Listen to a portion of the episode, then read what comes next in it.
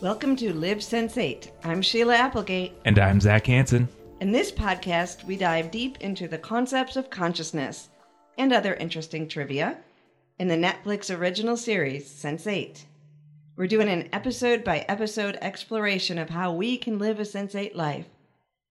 We'll be also throwing in some special episodes along the way. In this segment, What's Going On? We talk about what's happening in the world of Sense8 fandom. Let's begin with a guided meditation. On March 20th, we are doing a Give Sense8 a Season 3 global meditation. We're having everyone tune in from around the world and give this world a great big Sense8 vibrational hug with the intention that we get more seasons of this incredible transformational show and that the world begins to resonate from this incredible frequency. So you can sign up to join me live as I lead you through a meditation, and there is a recording for those of you who are in places in the world where you may be asleep and join us in dreams and come later. All right. You may have also seen that Netflix Life on Twitter has started a countdown where they are starting to put out some Sense 8 articles and kind of get some little bit of hype going for this special. We haven't heard the announcement of when yet, but it is around the corner. Don't forget to put your submissions in to share with a documentary that Martin Earhart is making. Sense8 is my life. Those submissions need to be in by March 31st, and the information to send them is on our Patreon. So get out your cameras and tell your story. Type it up if you don't want to be on camera, but be a part of this revolution. And have you seen that we have some Live Sense8 t shirts out now? We've got one that says Sense8 AF because you are, and another one that says got limbic resonance because you do. Okay, they only say the first line. I'm just added the extra.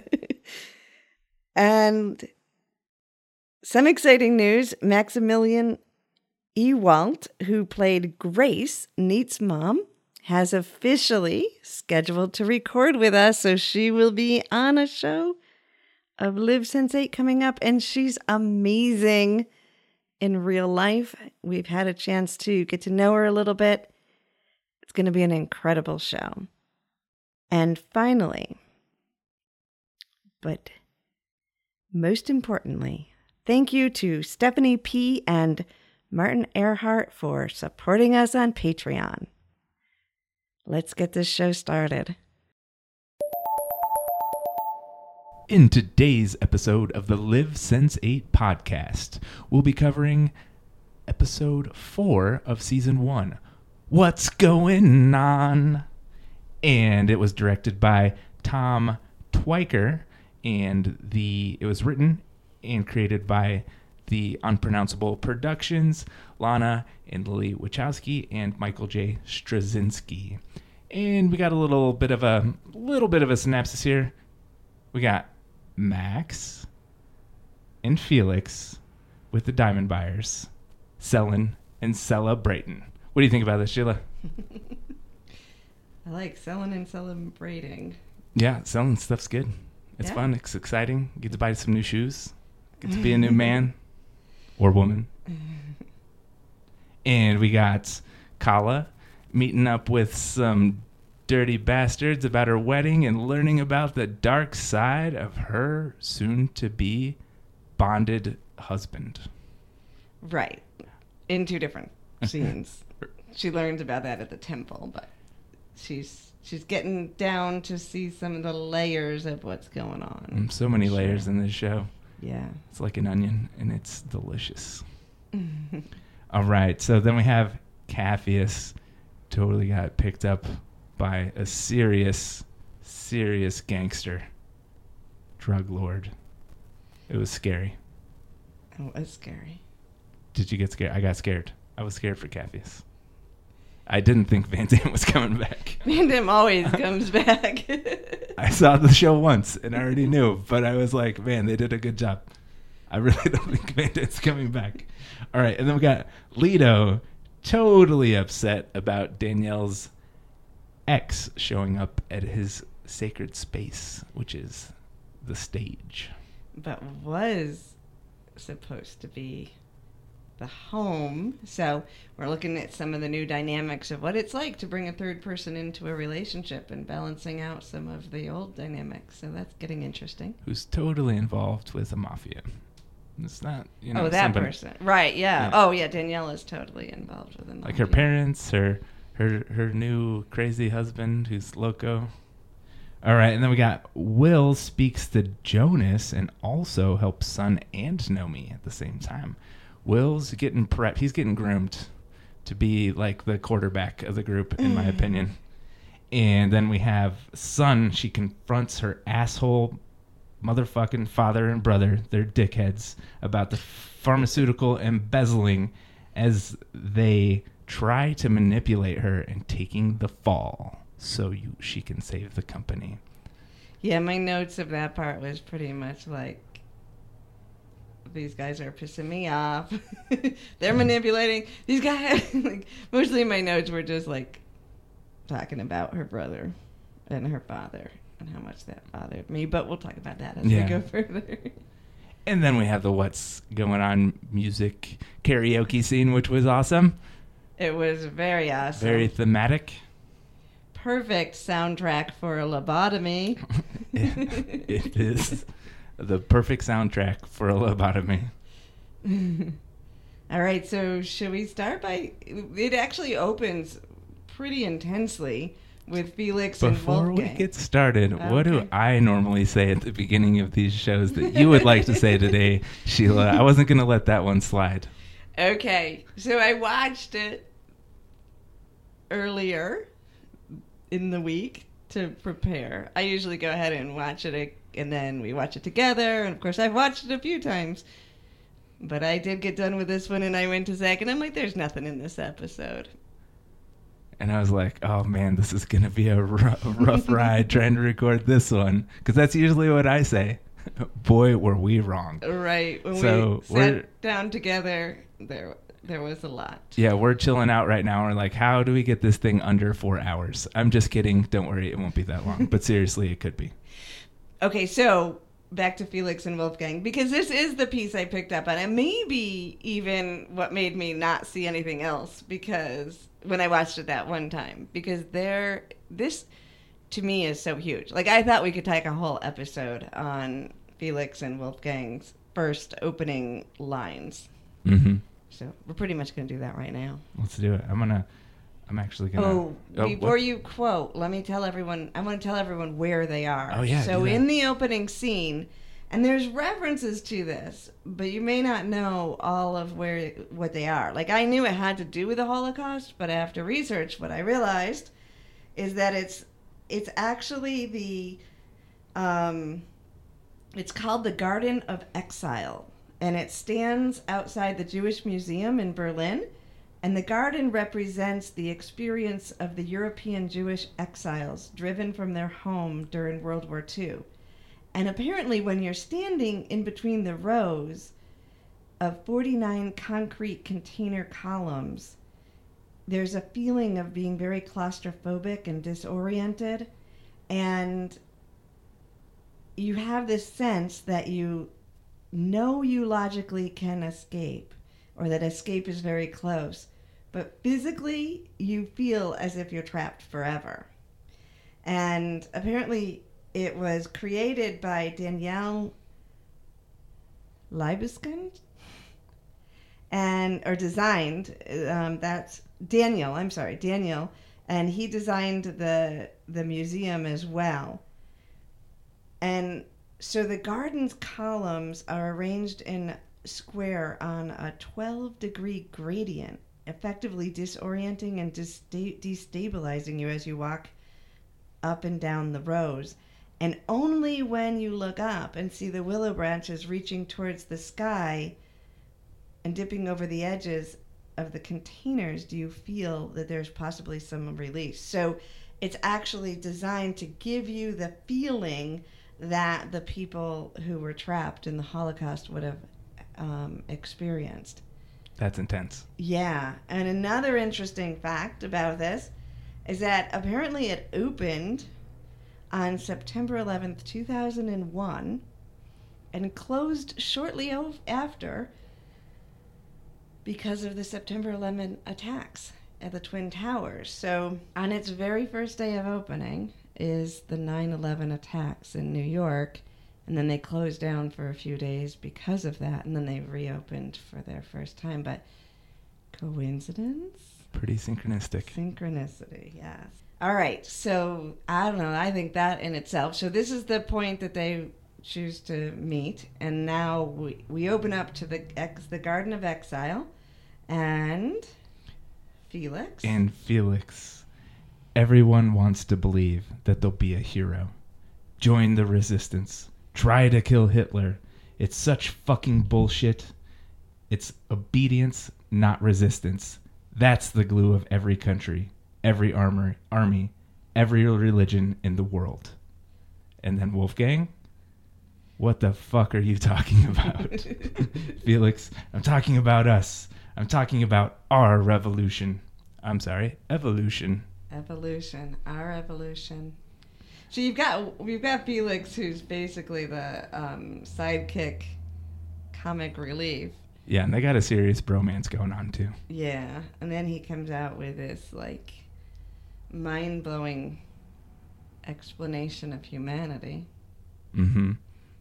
You can tell he's kind of a he's a deep thinker. Both of them are actually Oh, like yeah. they're very, you know, they're they grew up in they're gangsters. It's what they do, but it doesn't mean that's what they want to be doing. Or they don't see something different in reality. So very deep these characters are.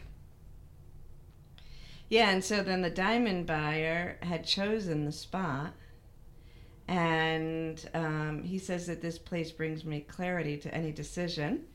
And he thinks about how much courage his mother had because he tells the story about how she fell in love with an Englishman and left Germany against her fa- parents' will and ended up uh, escaping the situation.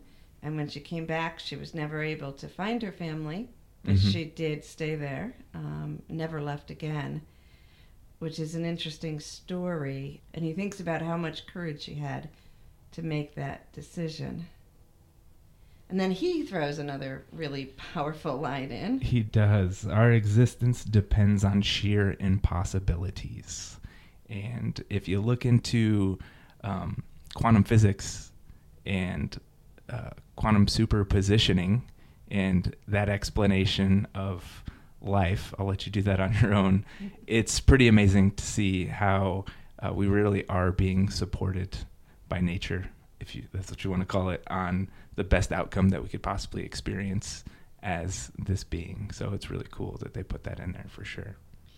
Yeah, so I kind of dove into this one, and it really kind of. I don't want to say trigger in the way that people think of trigger being a negative thing, but it kind of invoked in me a thought that I've contemplated for a long time and kind of stems off into a lot of places that we can discuss. But I think that history is so important. Um, and my understanding uh, as a U.S. citizen, I'm born and raised here in the U.S., and my, I know we never know everything, and we're always told stories. And so I'm not even saying that this perception is more real than another perception, but we were always we were taught so much about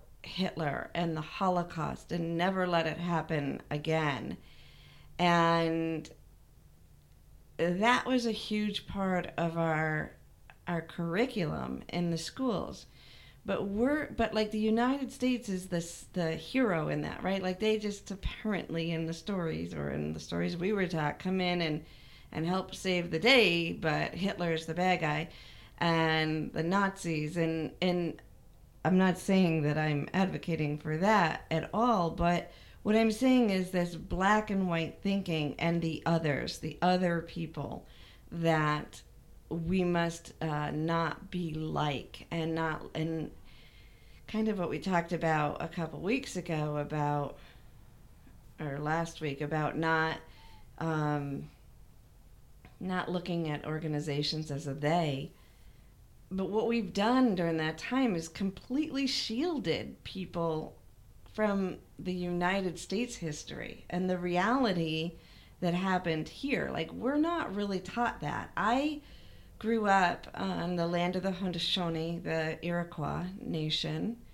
um, which is actually the Native Americans, as we call them now. They were here on this land uh, before the pilgrims arrived, uh, the Europeans, and they already had a system of democracy, and our entire government is based on their system that was ancient and here and working.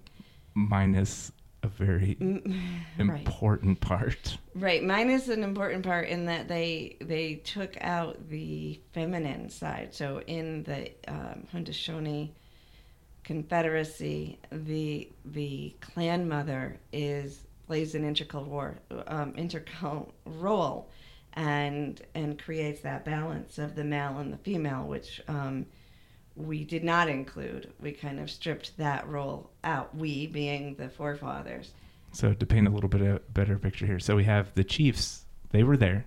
They let the chiefs be chiefs. But when it came to any major decisions, the clan mothers would actually be the ones to decide if the chiefs could do what they decided to do. Is that correct? Yeah, they, the they're the they're the ones. Well, they're consulted and revered in that way too. So the feminine energy being a part of it, but also they are the ones that can um, choose the chiefs and remove the chiefs and and that's not that's only a tiny aspect then we have so so what i'm saying is i grew up on this land so we actually had in the middle school we did have one like uh, social studies um, segment where we learned about that but for the most part i'm surprised at what people don't know but it's not even that we didn't the most of the history most educated Americans uh, that were just go through the school system are not uh, on purpose, I believe.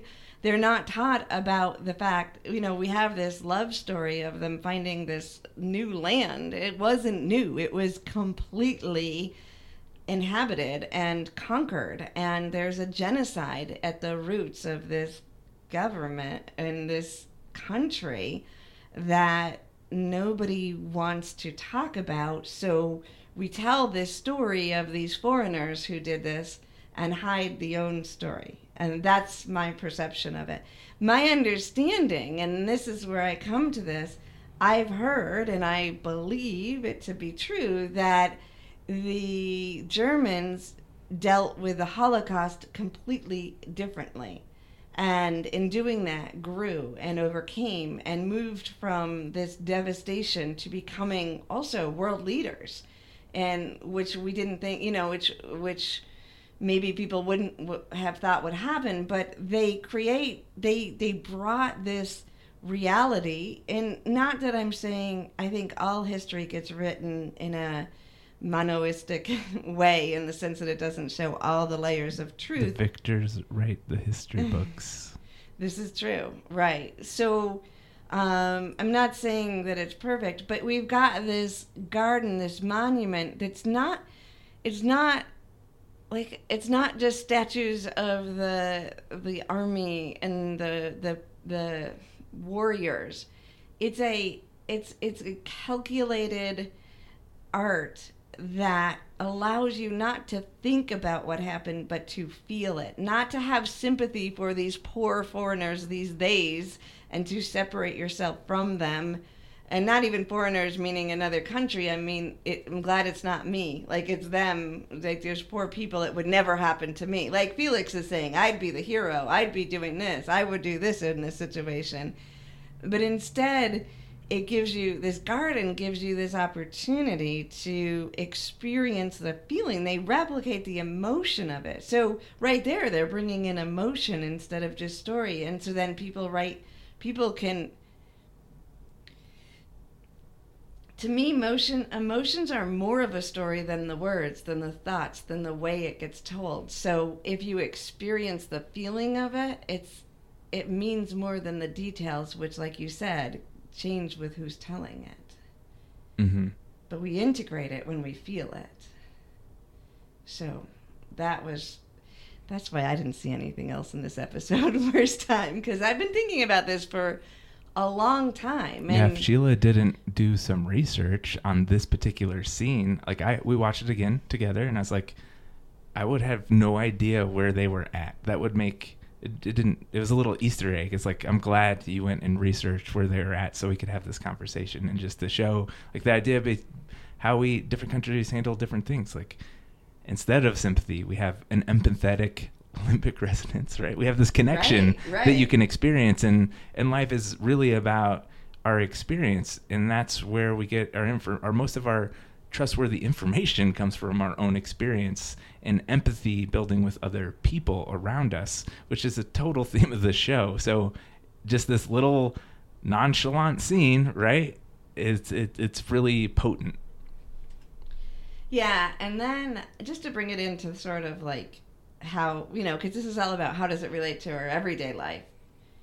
Um, and I was watching The Daily Show with Trevor Noah, and he brought on the three Americans in the 1517 Paris. So it's a movie that's coming out, and it has to do with, and they're the people that were actually on the train. So, so in Paris, there was some tourists from America over there, and there was a gentleman who was going to do this. He was going to mob down. He was going to shoot down some people in public on a train, right?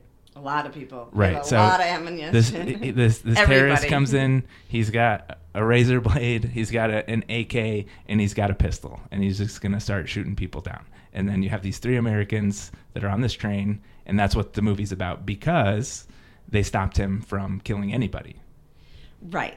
So that isn't about. So you've got these heroes, right?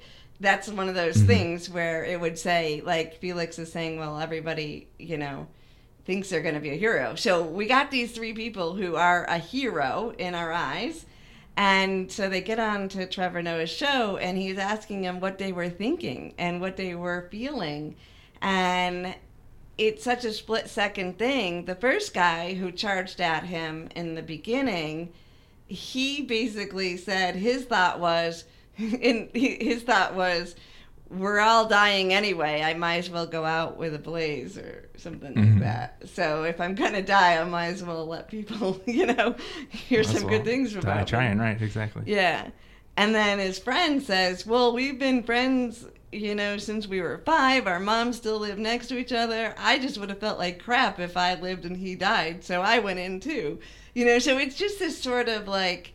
You don't make the decision to be a hero. Like none of them, although they saved the entire train of people, and then one of them, or then they go over and somebody did get shot and they saved that person's life, but they're like, well, we just were thinking he was going to die and we wanted to be with him at the end and make his last few minutes okay, and yet they saved their their life. So it's just like wow, when we just stay in the moment and we're real. Because if they could look at that and be saying that now, what what the difference is is they weren't looking at a storyline. They were being themselves and they were looking at the moment step by step. They weren't gonna they were just doing what their brain told them to do for themselves in that moment and in doing that they became the heroes Yeah, it was a pretty good outcome for them. yeah, it worked out well. Yeah, actually, the guy that charges him actually got the the gunman shot at him, but the ammunition didn't work, Yeah, and that's why he that's why he survived. So Weird. yeah, Like that one bullet didn't go off and it changed properly, everything. right? Yeah. So if he didn't charge then and he got to he got that on jammed, that second bullet probably would have worked, right? So just that I mean this kind of goes into trust too. Like who do you trust? And they just worked on instinct and anyway, he didn't hesitate to move because they were in a situ- situation where it didn't. But the idea here is you know, we as as people I think life is very mundane in general for most people. So we like to romanticize everything to make it better than it is, right? So these guys are just like dealing with this event that happened in their life and they have these very simple thoughts about it, but we'll see what they do with the movie. And everybody reveres them as a hero and they're just like, you know, I just did what I had to do. It wasn't a big deal. I was just being in the moment. And that's how we write our stories too about history and how we have heroes and how we romanticize every type of culture and everything. Like, uh, I, th- I just think it's something that we naturally do as human beings just to make things a little more interesting here on planet Earth. Yeah, and the line really with Felix in this discussion really is about the dichotomy because the only story we really tell, even in our entertainment, is the hero's journey. Like that is the human story that we know. We really don't know beyond this, and I know we've talked about that before. So we're trying to be the heroes, but really that dichotomy of at the same time countries don't want heroes they want obedient people. Religions want obedient people. And and and i say the institution of that the insta to keep an institution Not the running. individual, right? not the individual, but the institution um, are run, or the cogs in that are the obedient. Like they don't, they wouldn't exist with the, without the obedient energy that he talks about. Yeah, uh, this line for me um, is very important because I think to me, um, once you start becoming very mindful of your own self and you become, you understand your belief systems and where your thoughts come from and the stories and all of these kind of things, you start to understand how they become puppet strings right? We paint borders, us versus them, to motivate people into an archetype as the hero to do things they normally wouldn't do. Because if they were mindful, they would see through the bullshit and they wouldn't do those things, right? So when we be, we practice being consciously awesome, if you will, like choosing to overwrite our subconscious patterning and um, work through those things, you just you just for me it's a huge trigger because you have people that get up on stage and they say speeches and they're really good marketers like hitler for example right? Uh, his country was actually having really hard economic times and he needed to do something because they were put in this place and they did something i'm not saying it's right but he had to do something for his people not to survive you don't hear that part of the story right? You just hear him as this big bad boogeyman who did bad things. Why did he do those bad things? He was he had an environment that produced that for him. Right? So it's all about our environment. There's a lot of things that happen in life when people are don't have anything to lose. It's okay to lose it all. So they do really bad things because they don't have anything anyway. So, Or they do really good things fair enough. because that's what those people on the train did. They figured we don't have anything to lose, so let's do this. Right. Right. Yeah. I mean, it happens either way. So it's just the divisiveness of identifying with a certain thing, right? Whether that's a gender or a skin color or an idea or anything. It's manipulation at its finest because we can't disassociate with that just being that and us being us. And it's not, it, there's a story behind the belief that motivates us to behave because all beliefs dictate behaviors. So it's very important to understand where your beliefs come from so you're not being manipulated on a subconscious level. That's why I'm saying this is important to me because they see through the bullshit.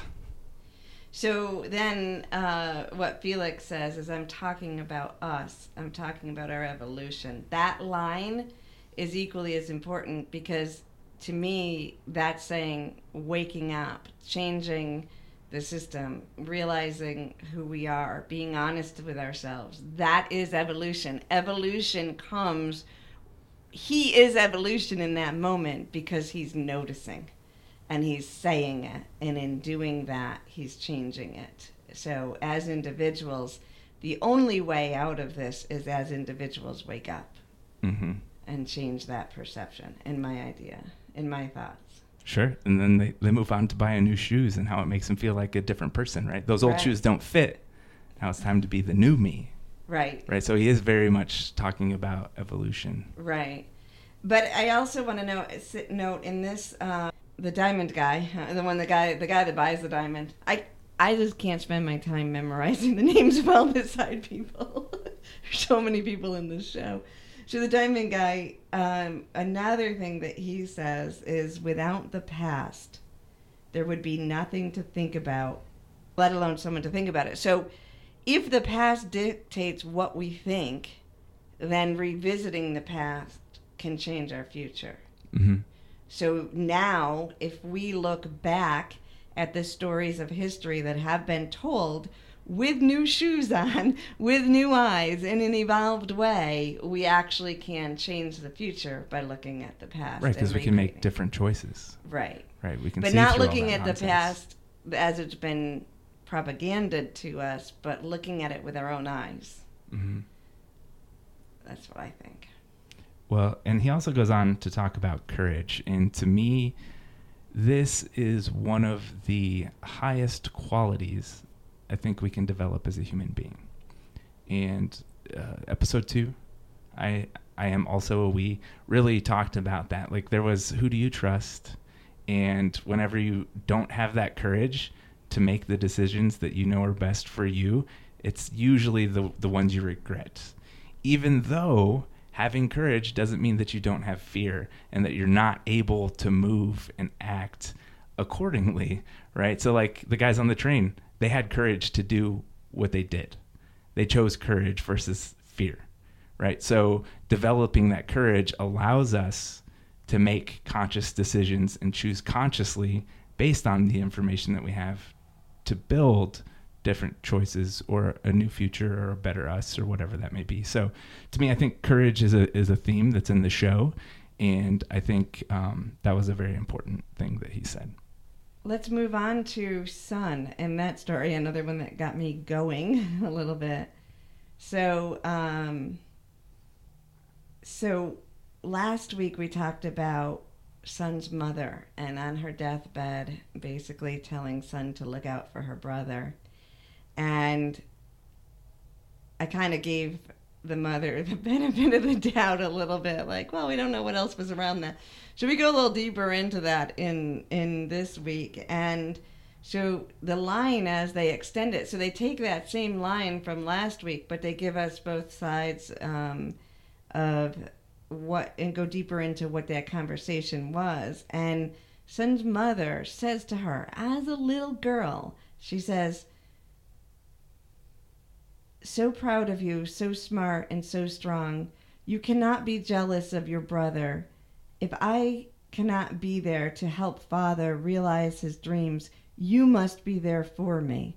Please, Sun, take care of your brother. Do this for me. And that is, I, I mean, I know that's human nature. A mom's dying. She sees her son as the weaker one. She understands how power, power overpowering the father can be. She puts this on this little girl. And it dictates her life. And there's just, we just, this is why it's so important that you continue your relationship with people once they die. Like, we have to, I think one of the ways that we're going to evolve past these repetitive cycles time and time again as humans is to open that veil and allow ourselves to move consciousness beyond the physical. And this is just such a good example. But even even if you're like, okay, I like this show, I like Sense8, Sheila and Zac are okay, but they're crazy talking about you know being able to communicate with someone after they die. I personally think it's crazy to think you can't but we all have our own sides. So let's say that you think that and you think oh yeah this is fine but that's just crazy. So at least don't hold the person to their physical limitations because when we do that we hold ourselves to the past. So Sun is not giving her mom the honor of her soul. Sun can only see and navigate from basically her mom's weakest point. And her her humanness, her fears got pushed on to Sun and dictated her life. Well, I mean, just check out this line, and there's a little bit of a redundancy here between what, what's going on with Sun, but her mom, right? So this little girl, her mom's dying. She's going to want to do everything she possibly can for her mom because she loves her so much and she wants to make her mom proud, right? But her mom sits here and compliments her and then attaches a ball and chain to her ankle for the rest of her life, all in the same moment, right? What kind of manipulation is that? And of course, as people, because if we're not conscious of ourself and our mind and our and our, our, our place in the world, we're constantly looking to others to reinforce that we're valid, that we are enough. And this is where Sense8 saved my life.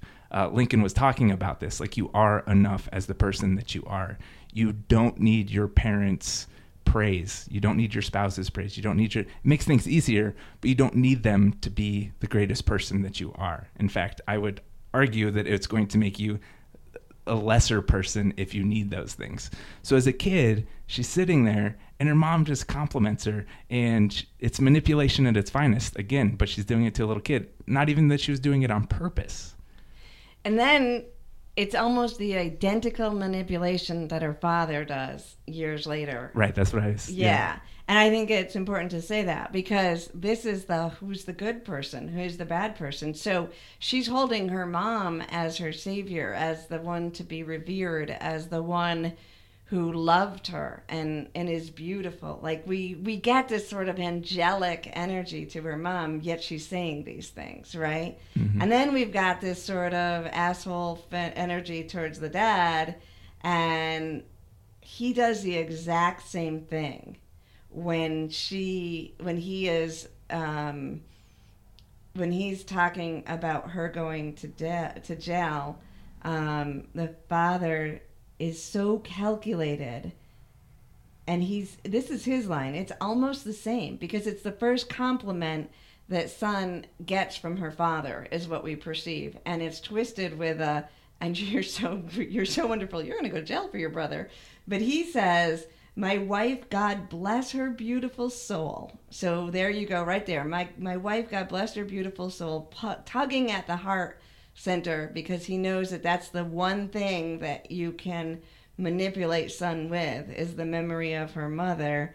Um, so my wife, God bless her beautiful soul, raised one child capable of seeing her way out of this disaster and he empowers her. It's the like he's saying you are the better person, even though he spent his whole life, her whole life, making her less than, treating her as less than, and find her existing. way out of it, right? Yeah. Because it's not hers to get out of. She doesn't need to. They need her.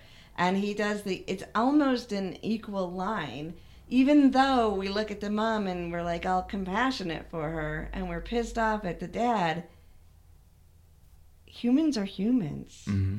You know, I think that's, and emotions are emotions, and they, it doesn't really make either of them bad people. They're just making bad decisions. Yeah. So we watched this scene. I did a couple times with Sheila. And I had a couple different interpretations of what was happening in the scene where uh, Sun's dad and brother in the same room. the last time I watched it, I was like, I had a hunch. I was like, man, maybe they set her up for this because it was just too good. Maybe like the father and the son, because he knew what was going on. He knew, but just not maybe to what extent. But clearly, you you saw how he was spending the money. It's not like his dad was stupid. He might be ignoring what he was doing. Oh, but, he totally says he knew what he said. You can't get anything by my country. He knew that. Right. So I just think they were setting her up for that. Actually, the more I like the last resonance of that scene that I was stuck with is like, oh, she just totally. They knew what they were doing consciously. You know, they were just gonna let her take the fall. Yeah, and then um, her brother basically says he says to his dad, "You taught me how to break the rules," and then it, and then the father says, "To bend them, not break them." So this is not this is exactly what he was taught to do. He Mhm. just took it further. He didn't he didn't know the line that dad had been sitting on. you know, he crossed it a little bit. Or maybe it just was after years of getting, you know, maybe it wasn't even him. Maybe it's just because after years of embezzling, you're more likely to get caught. Right. um, so, yeah, it's something that had been going on. It wasn't the fact that he did that, it was the fact that he got caught that Mhm. was an Yeah. issue for him. Yeah. And yeah, I don't know how long he planned to put Sun under the bus, but it definitely wasn't a new idea for him, Right. which is irritable. Irritating. Sure? Irritating to me. We do have to note that um, I didn't pick up on it the first couple times I watched it, but it was the embezzlement was around a pharmaceutical company. Yeah. So we've now got the pharmaceutical company going, and um, we've got that in Dubai, and we've got that um, with Capheus, and now we've got this with. Yeah. So there's a couple different angles. So there, it was stocks. So her company does stocks or something. Like we don't really know what they do, but she said like the stocks get siphoned basically. And so it's pharmaceutical stocks versus the actual pharmaceuticals themselves. So we have two different conspiracies or two different um, things at play. J- just a Yeah, I mean, there's something there Yeah. with that that it's moving through all of them and connecting them. All right, do we want to talk about Capheus? zebra. Zebra. Sure, let's talk about Capheus. What's going on in his world? Well, I think this is a really important contradiction to move right from Sun to this. So we talk about how Sun's mom and dad have treated her, and brother. Um, brother is pissing me off too because he, you know, is so manipulative, begging her like a little boy to help. I'm back to Sun for a second. I'm not done venting. You're not done. I'm and not then done later with you. he he sends her a text. Can we talk like we used to? I love you. If I knew I was going to jail, I would have kicked him out of the window. she does uh she does punch that out a little bit so um okay so but anyway we've got what we just talked about what her mom did to her which is an act of love. I'm not saying her mom didn't say those things out of love. It's everything really is love but it's how do you want love to be expressed and how do we love how do we learn to express love without manipulation and to claim ourselves and to respect the other person? And Capheus's mom on the other side of this is also dying, right? But she's not saying, "Oh, Capheus, take care of me. Oh, Capheus, you know, do this for eternity because of your dying mom." Instead, she says, "If I was not such a bad person, I would stop taking my medicine and let you get on with your life." So she's actually taking responsibility for herself and she's actually honoring him for the choices that he's making and and actually I, I mean not that she had to say she's a bad person but she's acknowledging that it's her weakness that's wanting her to stay alive i'm not saying she shouldn't stay alive and that he doesn't want her to stay alive but she's honoring the bigger picture she's got a um, she's taking responsibility for the the feelings of um, that she's going through as she reaches her death. Yeah, big big contrast. we should all be like Capheus and his mom. Born with a sunny disposition.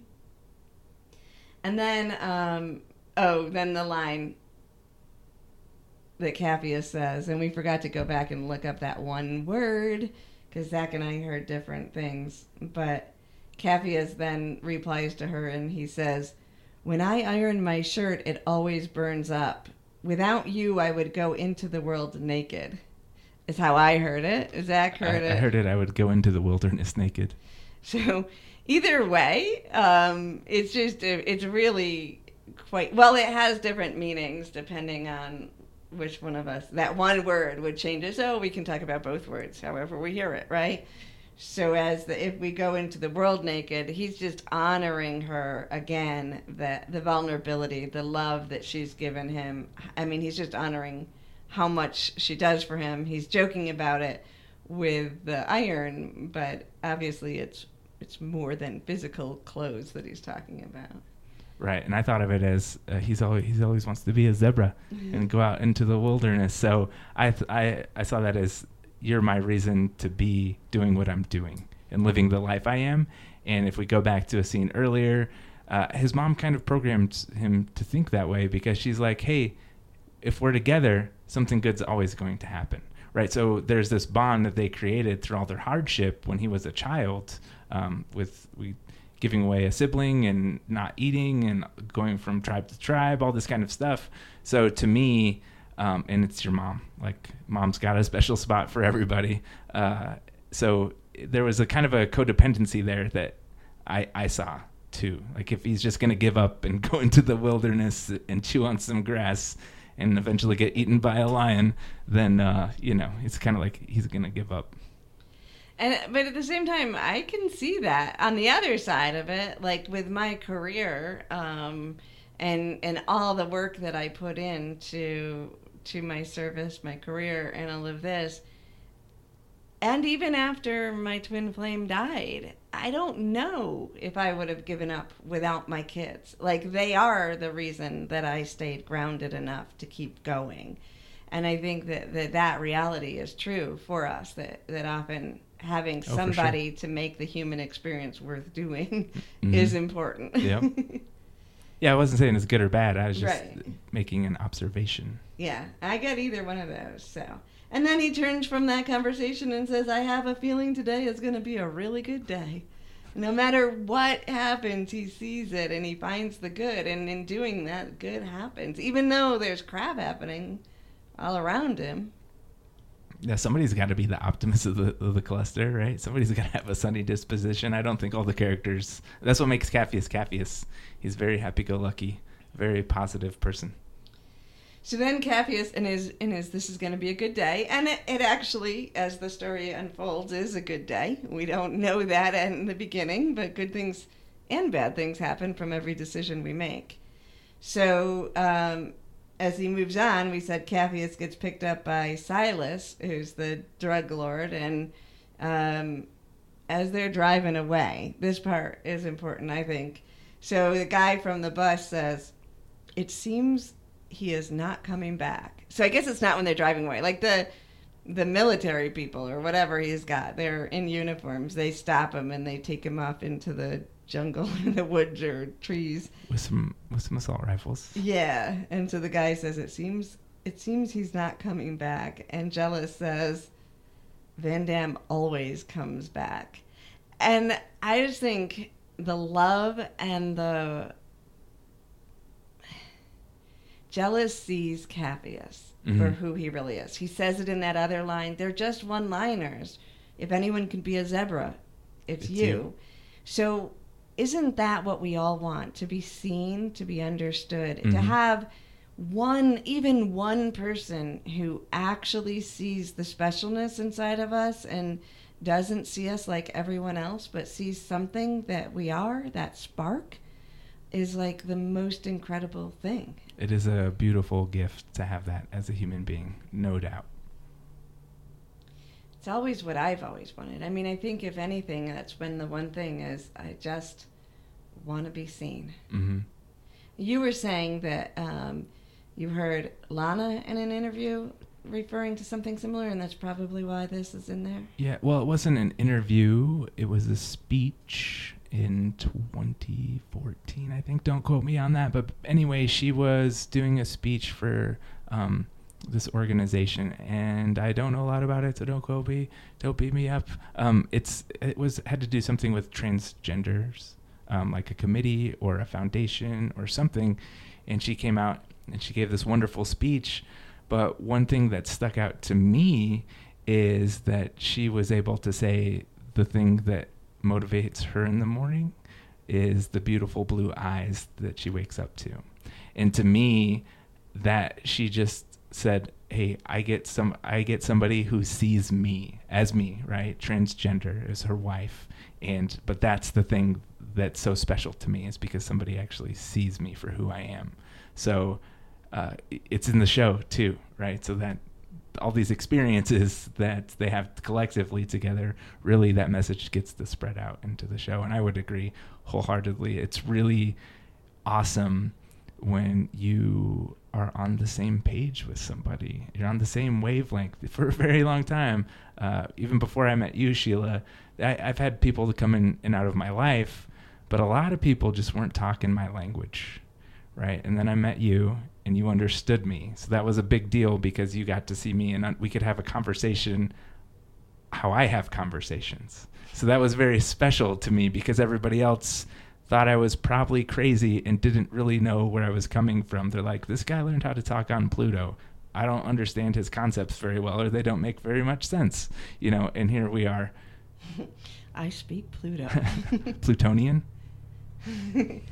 um, and you know what? Just so what you said that like Lana's life is seeping into the mo- or to the show, and then we see the show and the and Lana's life seeping into the fans' life or to our Mhm. lives. Yeah, for sure. and you know not connecting it to this show or to anything about it 4.30 last night i just woke up and i was laying in bed and all of a sudden i just got this huge wave of gratitude for you because you see me and i know that but the feeling that welled up in me it was like Mhm. looking into those beautiful blue eyes you know Yeah. that she's experiencing it's like wow wow to be seen you know hmm It's a big deal. it is a big deal and i think that it's you know the like this is not a big line in the plot but i think that that's why there is such a movement of people whose lives are being transformed because of Sense8 because we're seeing we're feeling seen because we see ourselves in this show and in order for ourselves to be in this show and in all different ways because what i see when i saw it i'm like oh yeah they're speaking my language. They i see them working so hard to tell these truths and find the words and find the art. That's what i saw.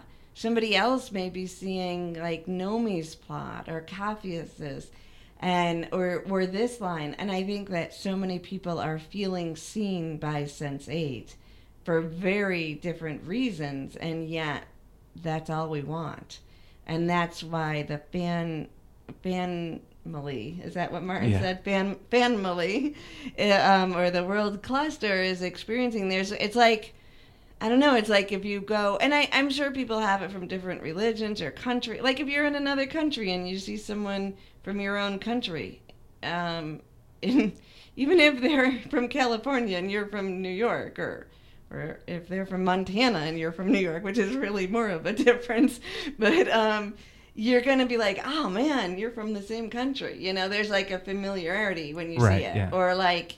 Um, I, An alumni. an alumni. Like I attended, yeah. Like if you're in a 12 step program, so like an Al-Anon or an AA, no matter or where consciously in, awesome. or a consciously awesome, yeah.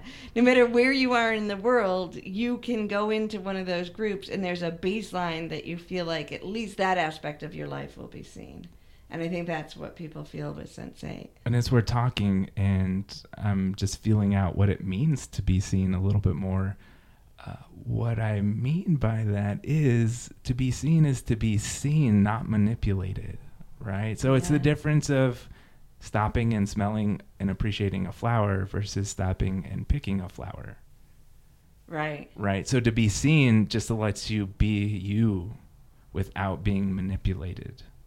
Right. And that's the great thing about Sense8 is because it gives people permission to be themselves because there really isn't this box that we all fit into. You know, there's there's not um everybody's so unique in their own different way.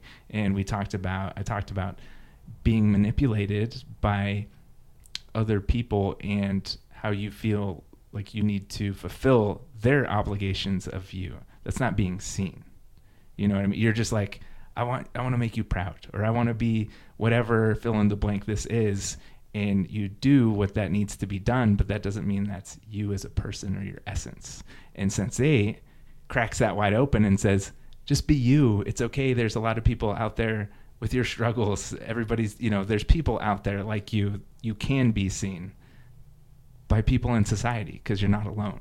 So I think it's a beautiful thing, and I think there's a, a deeper level to being seen than language or anything else. Right. Well, think about this. Jela doesn't go after. He doesn't. He doesn't sacrifice himself for it. He stays with the bus, even before when uh, Mm-hmm. because he trusts that Van Damme he- always comes Right. back. He has a level of trust in Capheus. Even back when he said, you know, out of loyalty, he was going to go t- with Capheus the first time when he was going to fight. And Capheus says, no, you have a family. And he listens and he goes. So that, that, those subtleties show a high, highly conscious relationship that we don't see always, Yeah. you know, in codependency. Mm-hmm. It's a big deal. Those are big deals. Yeah. All right, we got like two more two more topics to get to, Zac. All right. So let's uh let's dive into Kala. Oh, all right, Kala. she doesn't have a lot of scenes, but we've got some pretty powerful lines in And- hers too. Yep, and it's more thematic, very thematic, I think, across the board. Everything we've been talking about. Yeah, it kind of is a continuation of some of the other conversation we've had. We first see Kala when they're negotiating her wedding ceremony. Mhm. And the, I don't know who those two people are. Some consultants or priests, consultants. I don't know. Wedding singers. Who knows? Some, some, Wedding wedding planners. some sleazy. They're not the priests because they're talking. They're doing the business for the priests. Right, I and don't they know. They want- remind me of a role, and I don't know what, what and it they didn't want to talk about money because it was going to be really expensive. but they were totally there to do the Right, money. Like know. it was like uh, very strange. It was it was funny, but it was like what you take away will charge you more. So we're going to keep you there for six hours because you want to change exchange rings, which is pretty ridiculous because an actual wedding ceremony, and I've offici- officiated them, uh, uh, a modern Christian type exchange of rings can like takes like 10 to 15 minutes right so because he wants rings which also kind of i wasn't really trusting him with uh why he wanted a wedding ring on his finger. And now i'm saying it right now. I don't know what um korea is like but i know that people um sometimes put wedding rings on when they work in Japan because if you don't have a wedding ring on, like an out, an I've heard this is just me hearing of businessmen who wear wedding rings when they're in certain cultures that if you're not married, then they won't do business with you. Oh, So I just felt it was very fishy about him. I Hmm. just want this wedding ring. I thought we just had a stage five clinger. this guy, he's very clingy to her. He is clingy, but I don't. I think he's way more manipulative than clingy. So Oh, he's he's he's, uh, he's top of the top of the food chain on a pharmaceutical company who's doing bad things. You know, he's got uh, he's not stupid. We don't know he's doing bad things. Oh, yet. oops. well, actually, we do in this episode. Yeah. we do in this episode. We do. He's- yeah, he's got a 'cause at the wanted poster. Yeah. So, um, so we got that going on, and they're basically like, uh, you know, holding him hostage to have this wedding, and it's going to cost too much. And then their joke is like, how much to not have the ceremony at all. And they go, You "Oh, can't you can't afford afford, it." it. But then again, like, is this kind of mafia stuff? Like, is it? Is she gonna be let out? We don't know. Like, they're not mafia, but they're like manipulative. Can she get out of this if she wants to? You know, Mm-hmm. because they could do things. The priesthood The- robbing your coffers for time. Um, so, but then the other important thing is that then she goes to the temple to pray to Ganesh, and um, they, some of the people there, uh, Some disciples or people Just- praying People right, that are that pray there every day. pray there. They probably are some form of leader or teachers or uh, elders that are looked up to because it they were sitting on like a pedestal type thing with flowers and stuff around. Like they were sitting. Oh, I didn't. I didn't pay attention. I thought I saw some dude sitting on a bench Oh, maybe passing out papers, maybe some I'm wrong. propaganda. Maybe I'm wrong. Maybe he just happened to be behind. But anyway, he's sitting there, and yeah, they've got pictures of her fiance and his dad, and these are the bad people now, and she doesn't know that. She's kind of stunned, and we don't really get her reaction that well. Yeah, he says they're trying to destroy our India and turn it into America. They use their evil drug money to buy off politicians. So it's interesting too. Okay, so we'll keep going. Oh, we'll just leave it there. So, um, one of them is the head of the pharmaceutical company, and the other one is a politician. I just made that connection when we watched it this time. I'm like, oh, they can work together even though they're in different industries. So I was like, I was just curious if they really are in cahoots, like his father and son, if they're Mhm. kind of doing some dirty work and together. Right, and Um, I think that that's a family industry too. So he came up through the pharmaceutical. The father probably came up and Right. moved into politics. And there's nowhere in the story that I can remember that actually indicates that from everything that's been filmed, but there hasn't been time to elaborate on that completely yet either. So it was curious. I was curious to see if they were actually working together it was just a part Oh, of the no, next I part. think- right? Yeah, I think that they're working together. Um, I'm I'm pretty sure that there's that knowing going on there. Or yeah, so this line really got to me um, because then this person who so now we've got them as like the bad guy.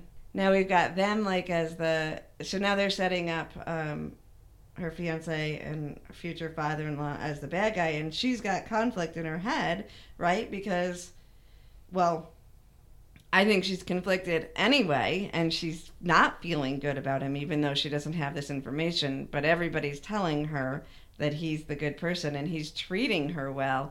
So this whole time she's kind of like well i should love him but her intuition is telling her it's not cool but everybody around her says it's good and so she's been trying to override her intuition anyway but so she's seeing layers of this and trying to make sense of it and in disbelief that there's these you know posters of her of them up there and that she's hearing this information about them Well, she's got some more conflict too, right? Because her culture, like her family culture, is telling her to get married.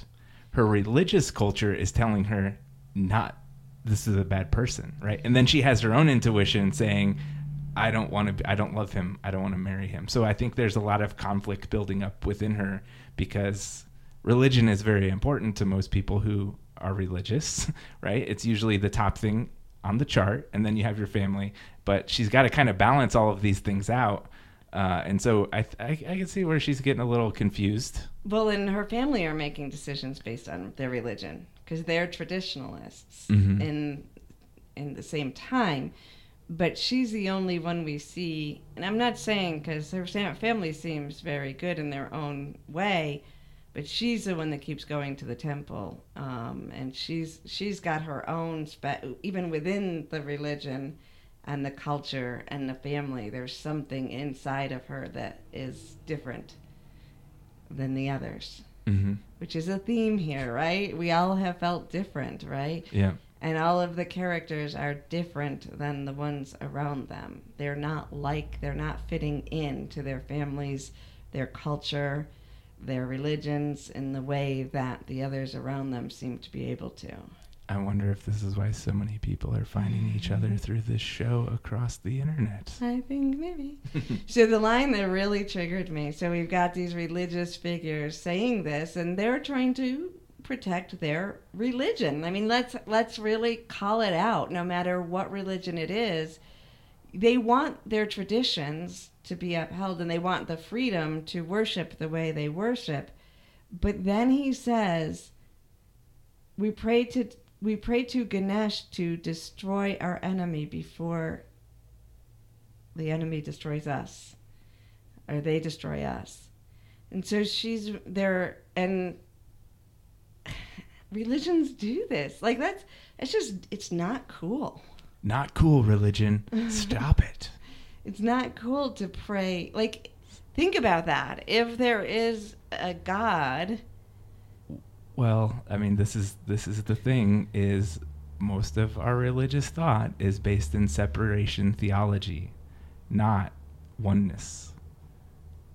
it Not mess- all of them. it I'm messes making things up it, a lot of it is Well- based in separate you're separate from god that's that's the root of most and you're trying to get uh, commune with god or be part of it the the root isn't hey you're part of all that is Right. there's a big difference and so that's the root belief system that's causing all of these problems right because if you're separate from god that means you're separate from your fellow human beings that means you're separate from nature that means you're separate from your family members so it's uh it's it's it's the root of this issue, separation theology, is not having a good effect on humanity. Exactly, and it comes in all different forms, and and that's the they versus we. And if we can tell a story that gives us an enemy, even if we're not going to pick up a rifle, it, but we're going to pray that the person is destroyed, like it would be one thing to in my in my perception of this it's one thing to pray or intend or invoke a desire or claim the the want for a behavior to be destroyed for someone to see things differently for a pattern of energy to change but to make someone an enemy and then pray for them to be destroyed and then to talk it out without knowing who you're talking to it just shows the layers. And there's Mhm. only one way out in my mind. And again it's we have to think beyond the human. We have to we have because if if you really have a faith if you really have a faith, then nobody can be a threat to it. It's not the exterior. Nobody can take that away from you. And we're con. I mean, most wars are about this that we could take this away, that we couldn't practice. That this person, when we look at them, they're worshiping idols and we're not, when they're doing the exact same thing with different plastic figurines. Or golden ones or whatever. So it's just um, that line is really powerful and and heartbreaking to me. I think it's sad. it's sad, and and I just Us versus them are they're very, very strong strings to be pulled. So Zac, you asked me earlier, what's the answer? Because this is something that we've talked about. I get triggered by, um, and when I, I I feel a heaviness and a sadness in my heart when I see the human experience of this separation and mentality and you know we've talked about governments and we've talked about religions and countries and um, mental health issues on the train today you know like all of these things. And what is the way out? If we're not going to institutionalize and and forget about the human and forget that every human is unique within itself and part of the reflection of oneness, then how do we solve this? And for me, the only way is to solve it by remembering that and by each individual learning to look beyond the human experience. When it comes to Sun, looking beyond what her mom said as a human and seeing something bigger, a bigger perspective than my mother said this 30 years ago in her fear. Um, so to me, learning to see souls and see human experience and to separate that and that lack of integration in humans is something that's very hard. And and for me one of the hard things was that I do see souls. That's that whatever you want to call soul I see what is beyond the physical. I have empathy. I understand people um, naturally and see their full potential. For years and years, I felt like I got hit by that. And I see these characters getting hit by that because I would ignore the human behaviors that didn't match the full potential that I saw in them. So there's two things here that I would say for my answer. One is it comes as individuals, and until we wake up as individuals and we begin to see beyond the humanness, until all individuals start to learn or the tipping point when the majority of individuals can see beyond the physical limitations, um, it, that is key and will transform things, and we can move beyond these old storylines. But the other piece is that when we learn to see that and the physical and base our decisions on both. So, the huge turning point for me was when I stopped ignoring the behaviors of people and the feelings that didn't align with the soul that I saw. And I began to acknowledge that, yes, I can see this soul. And I also see the behaviors that are happening that aren't congruent with that soul that I'm seeing. The behaviors I don't like. Um, and I don't choose, even though I know that that is an expression of convoluted love, I don't choose to have that expression in my life. And therefore, I'm going to base my decisions on where I place my attention, both on the soul that I see and the behaviors. And, and so it's the actions, it's the behaviors, not the people that we condemn. Mm-hmm. Or not even condemn, it's just they're just behaviors. I, condemn is too big of a word. Just decide not to put our attention on, not to be influenced by. Yeah, con- condemnation is not a fun practice. it's Yeah, not good. think- It's not very healthy. I'd rather, yeah, no condemning of anything, but separate the behaviors from the soul. Yeah. So there was one thing in there that you said that I want to ask about. You said the lack of human integration. Can you expand on that just for a moment? What does that mean, Sheila? So, so if you look at someone, if you're empathic or you feel a sense of you're able to, so Capheus sees the good in everything, right? So if he didn't look at everything and he just looked at people's souls and not the behavior, then you, our souls are perfect, right? There is an essence of us that is part of all that is oneness, God, Creator, that is perfect. There's nothing to fix, there's nothing to heal. And that is it within every single one of us. It can't not be because all that is is all that is. But at the same time, as human beings, we are not always aware of that. We aren't always connected to it. We aren't always conscious of it. So we can make those decisions based in fear.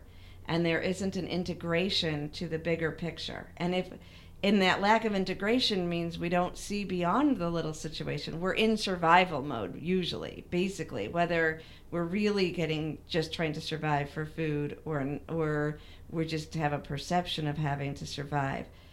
But in order to in order to live consciously and to evolve as Felix says we are, we have to be able to see every aspect of ourselves and other people.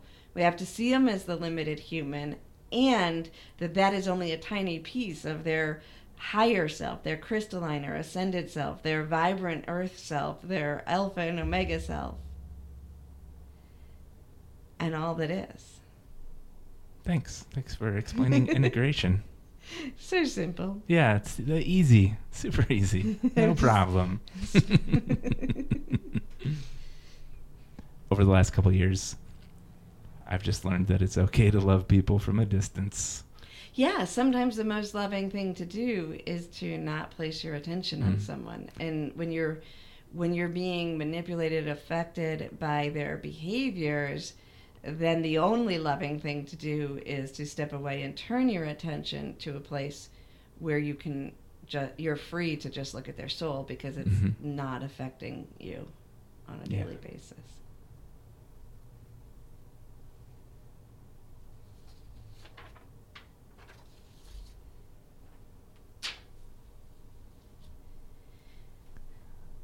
All right, let's talk about Jonas. This is pretty cool. I think Will, like I said earlier, I really, after watching this particular episode and looking back, I was like, man, Will, he's getting prepped. He's going to be the quarterback, if you will, for a poor analogy. But um, he's the one, he's getting a lot of information that the other ones are not about being a sensate. And I think it's for a very specific reason because he has a really big role to play. uh, that the other characters don't have to play later in the show. So very interesting. Yeah, so we have we we noticed that Nomi and Will are the only one interacting with Jonas and getting this and really getting information. Well, from him. Nomi only got three seconds with Jonas. right because she is um, being she's under fear and drugs, Mhm. so he really can't access her because she can't tell that it's him.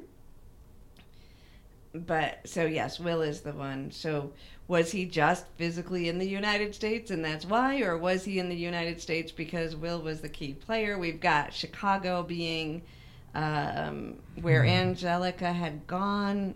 Um, I'm just now thinking of something as we're talking about this. So when Jonas was in Nomi's hospital room, he was actually in San Francisco. Jonas then went to Chicago physically. right. So is there a limit of how far they can visit each other? Does that make sense? So it's not like I don't know, maybe maybe not because later in Yeah, the later show, okay, visit, yeah, there's yeah. longer distance. Okay, I, was, I just had to talk that out because I was like, oh, why didn't he go back to Nomi or whatever? Or why isn't he talking to anybody else? I was like, is it because of his physical location?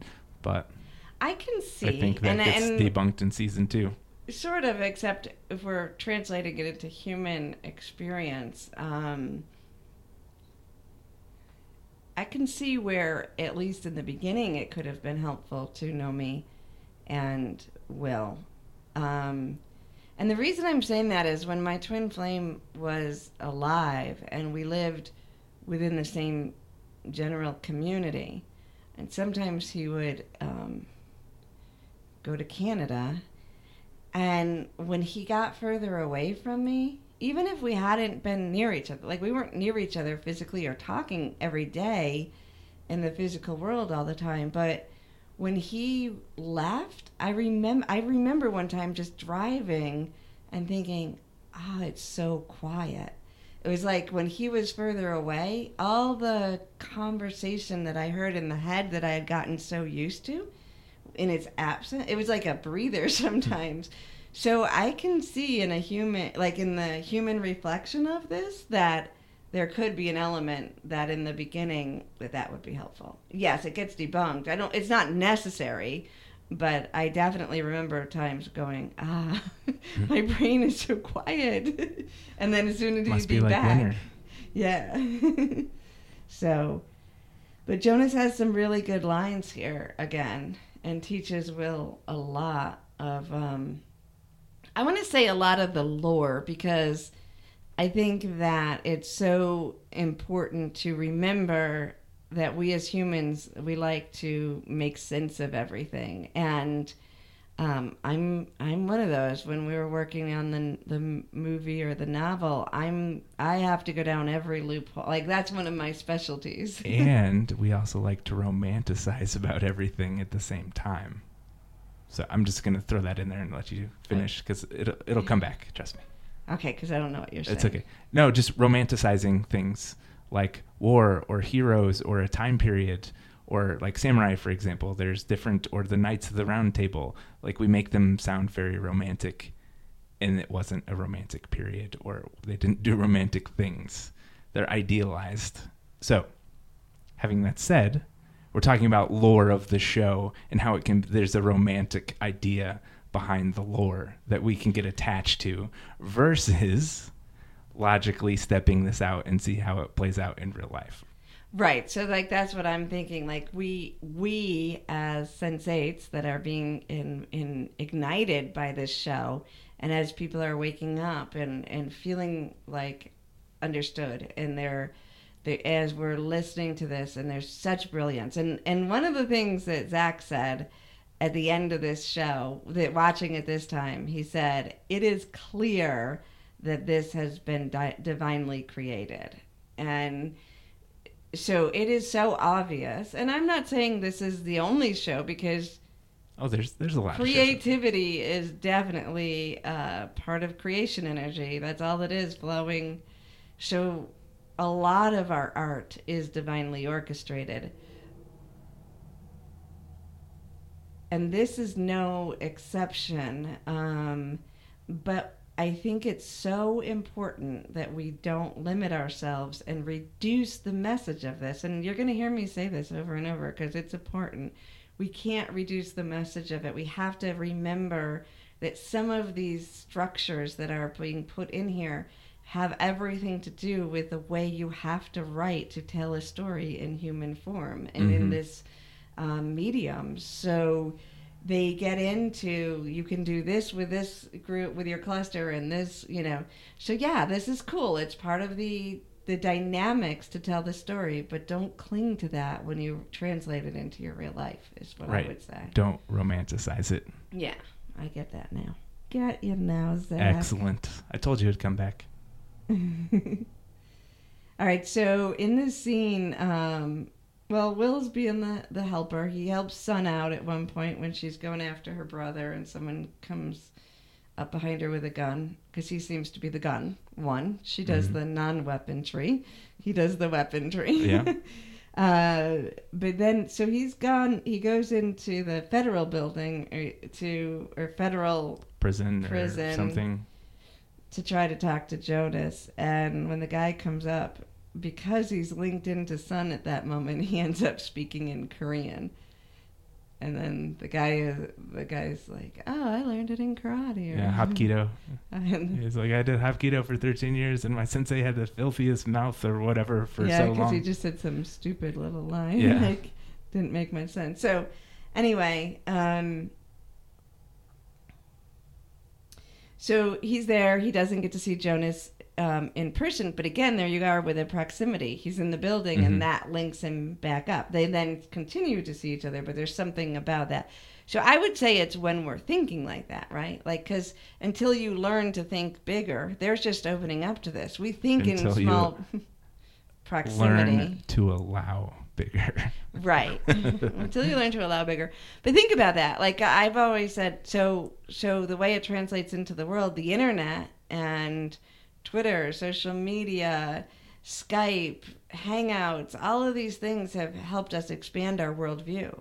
I mean, only Mhm. Oh, a yeah. generation ago, you basically knew the people in your neighborhood, you know? Um, couple generations ago, but I was talking to my in-laws and they were talking about when they got married or when when she was younger. So they're in their 70s and uh, when she was younger, Just out of college, yeah?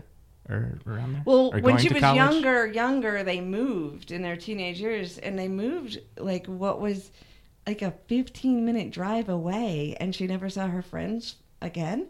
And then when she got married and came to Syracuse from Little Falls, which is about a 45 minute drive, it because we were talking about it because you know their granddaughter is going is now in LA, and it seemed so far, and and he was saying that's how far it was for you your family when we moved to, you know 45 minutes away it's not far anymore Right, so like I, got a lot yeah smaller. so i think that that what i mean is that when you think like that like he thought he had to go talk to jonas and so he had to get there and it's it's about helping to change our mindset and i think the Mhm. internet has done an incredible job with that too Yeah, for sure.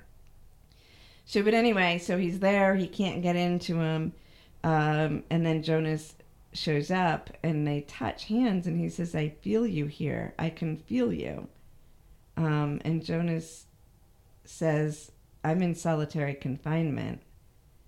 And then he says, Angelica called it visiting.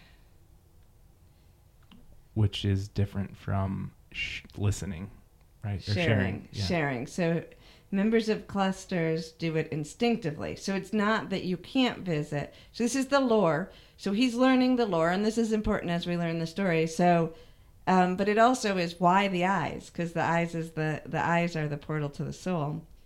Just a tangent there were years on where people would tell me that they were afraid of my website because of my eyes I think I'm pretty friendly, but like, and so I'd be like, why? Like, I'm afraid of you because of Because your you eyes. see dead people. Oh, but they said it. They would say to me because I'd ask them why, and they said because you. It seemed like you could look into the souls and know things about me that I don't want to know. it's like, oh yeah, I can. yeah, that's pretty accurate. That's what I do for a living. But anyway, um, so this the eye thing is there, but so he's setting up some of the boundaries and the rules of what's going to happen. So there's we know there's more than one cluster. Clusters can um, clusters can share is what he starts to talk about later. Um, and sharing is like knowing the language. Because at one point um, will says i can't speak korean. And jonas says yes you can and when you get it you will so it's like he already can but he just has to get it. He has to know what to do and then he'll start using all those tools. Um, and then he reminds him he says you are no longer just you. And again it's not losing himself into this. He's more than himself. Right, which is awesome. right? Yeah.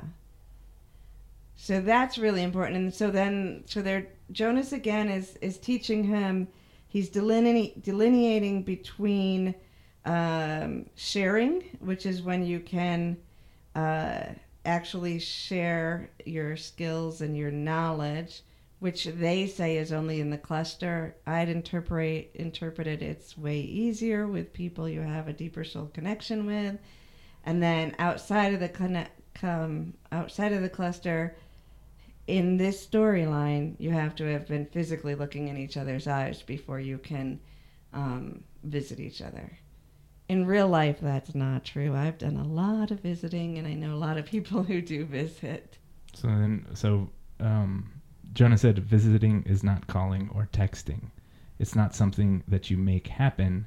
It's something that you let or that you allow. So again, he's kind of just reinforcing like you don't make this thing happen. You let it happen.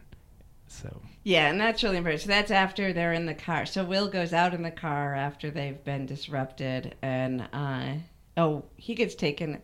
Jonas gets taken away in a hazmat suit, right? yeah, Like- I think it's pretty funny. yeah.